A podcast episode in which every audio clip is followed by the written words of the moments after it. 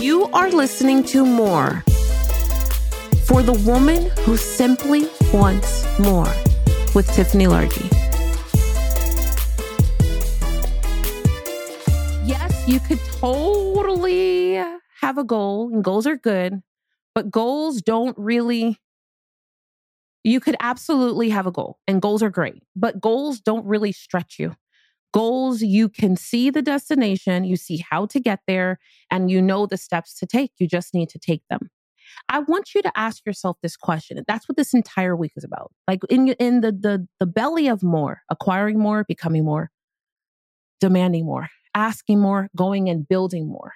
It is nothing more than mm, being in this question. Bestie, if you could dream wildly, like seriously, if you could dream wildly to the point where this thing makes no sense, if you could dream wildly until like it feels crazy to even say it out loud or tell somebody, what do you want?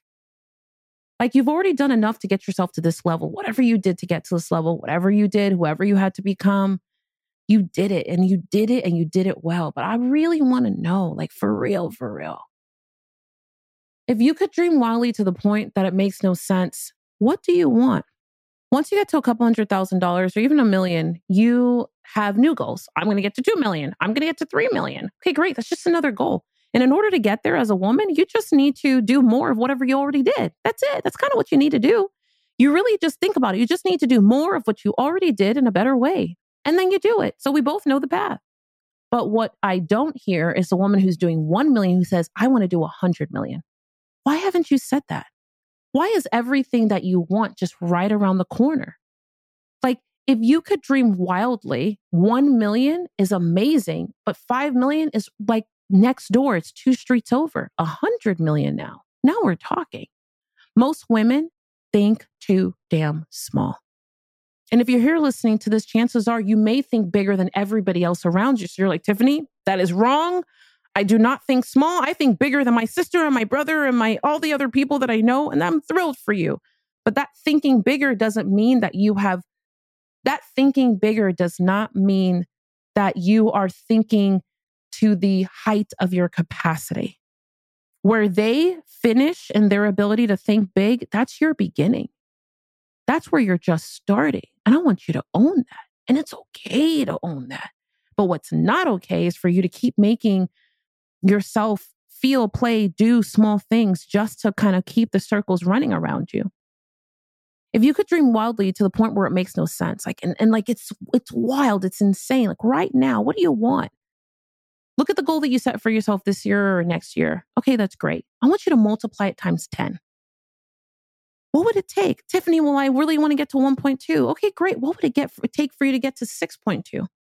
Do you know that I left Florida and I left Florida because I was making, I was doing a couple hundred thousand dollars.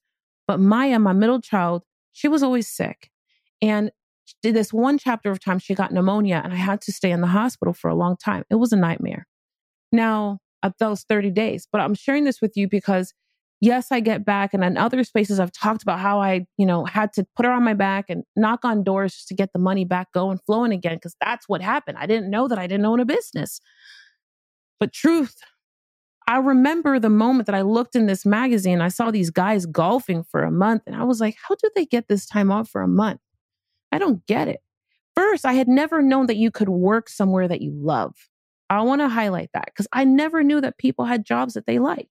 Because I always saw people that just had jobs, that they just had jobs, and you had jobs to make money to pay for your family, but like you didn't necessarily like your job. Like i had a family member who was a teacher. She hated being a teacher and she was bad. She people people would sl- slash her tires. You know like this is, stuff is serious. I have someone else in my family like you know they, like i could think of tw- 20 people that i knew growing up and none of them liked their jobs. So the idea of liking where you work was crazy. And sometimes i think if i had knew that you could like where you work, I may have gone and found a great company and just applied myself there. And I don't mean that you like where you work because you can tolerate it. No, I mean where you're excited about getting up and running into the office and seeing your family. That's also your friends. That's the best place to be. Now, outside of that, I really, truly said to myself The dream wildly was I need to understand what a business is and how that's different from what I'm doing. So I left everything I was in Florida, I think in 2008. 2008, yeah, because Jada starts uh, elementary school. She's in kindergarten and she starts it in Wesley Chapel. So in 2008, I, I leave, I get out of my lease, I break my lease, I abruptly leave.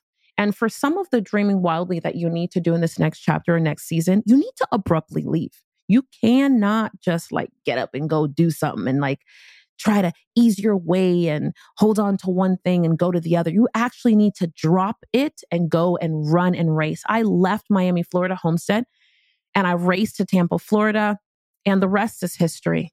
I look back every time of me making the decision to dream and dream wildly because from there, that's how I get to North Carolina. And, you know, I still think about the fact that in a state that didn't want me there, where I felt the most alone I had ever felt, gave birth to my last child, I was able to focus on what this wild eyed dream I had. I had never seen anybody build a business in my life. I only heard about it in my head in, in books and in magazines. I didn't know anybody because in Miami, Miami is different than the rest of America.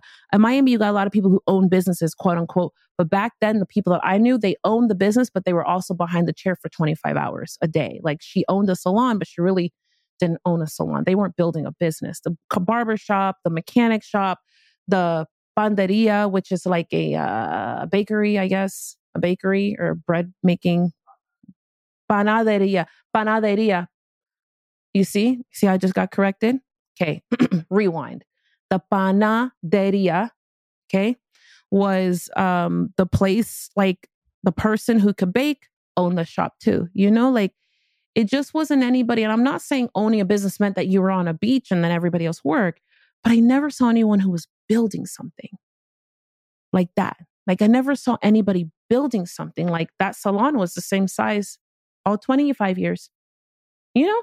like the food place was the same size all 25 years and they just kept doing this. And I'm not saying there's nothing wrong, but I saw something that was possible. And I guess maybe it's culturally, uh, it just was it, in my mind, that was my dream wildly because I had never seen it. I didn't know anybody who had done it. And my family was thought it was crazy when I would talk and I, and I would try to articulate this thing that I saw people doing in magazines, I was like, I'm going to go try this thing. So I had to leave Florida.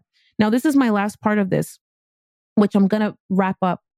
Um, I had to leave everybody because everybody thought too damn small and they kept trying to push their small thinking on me. And I was like, I know that people are building something. Maybe it's not me. Maybe it's not here, but it's somewhere in this world because there are other people building something. And I, I don't even know if I want to build something big. I just know that you can build something and I'd like to see how you build something. So I had to leave everybody behind. That's actually how I got to North Carolina. I was like, I'm leaving Florida, everybody, but you don't know anybody. What's in North Carolina? It's cold over there, all these things. And I was like, yeah, but you're not here. That's the thing. You're not going to be there and your mouths won't be there. I won't hear your insecurities. I won't hear everybody trying to cut, cut me down on these ideas. I won't, I don't have to deal with it. So I went to North Carolina and I literally spent all my time getting the courage to go out my door the first day on March 2nd of 2010. And every time I look back on that day, and because I, I, remember coming home and crying, going, What have I done? I remember coming home to an empty house that I had rented off the internet. It was in a nice neighborhood, but I still rented it off the internet. I was alone there. Stuff was in boxes. And I was like, What am I doing? The, these people were crazier than crazy. They ate barbecue with vinegar and they did weird things. They just they drank weird Cheerwine. They just did weird shit over there. It was crazy, scary as hell over there in North Carolina. People didn't eat plantains. They didn't know black beans and rice. Nobody really, really knew what jerk chicken was. You understand? You have no idea. I cried for days. I would call and question myself and feel like I had done the stupidest things, made the worst decision. But when you dream and dream wildly and you go where no one has gone before, you're going where no one has gone before, which means you have to make your own path. And I feel like for the woman who knows that she wants more, and, and for the human, this is not just the woman, the person who knows that they're capable of more, creating your own path is actually the name of the game. And if you can do that, you can actually do anything. And then you're capable of anything. And then all the things are possible.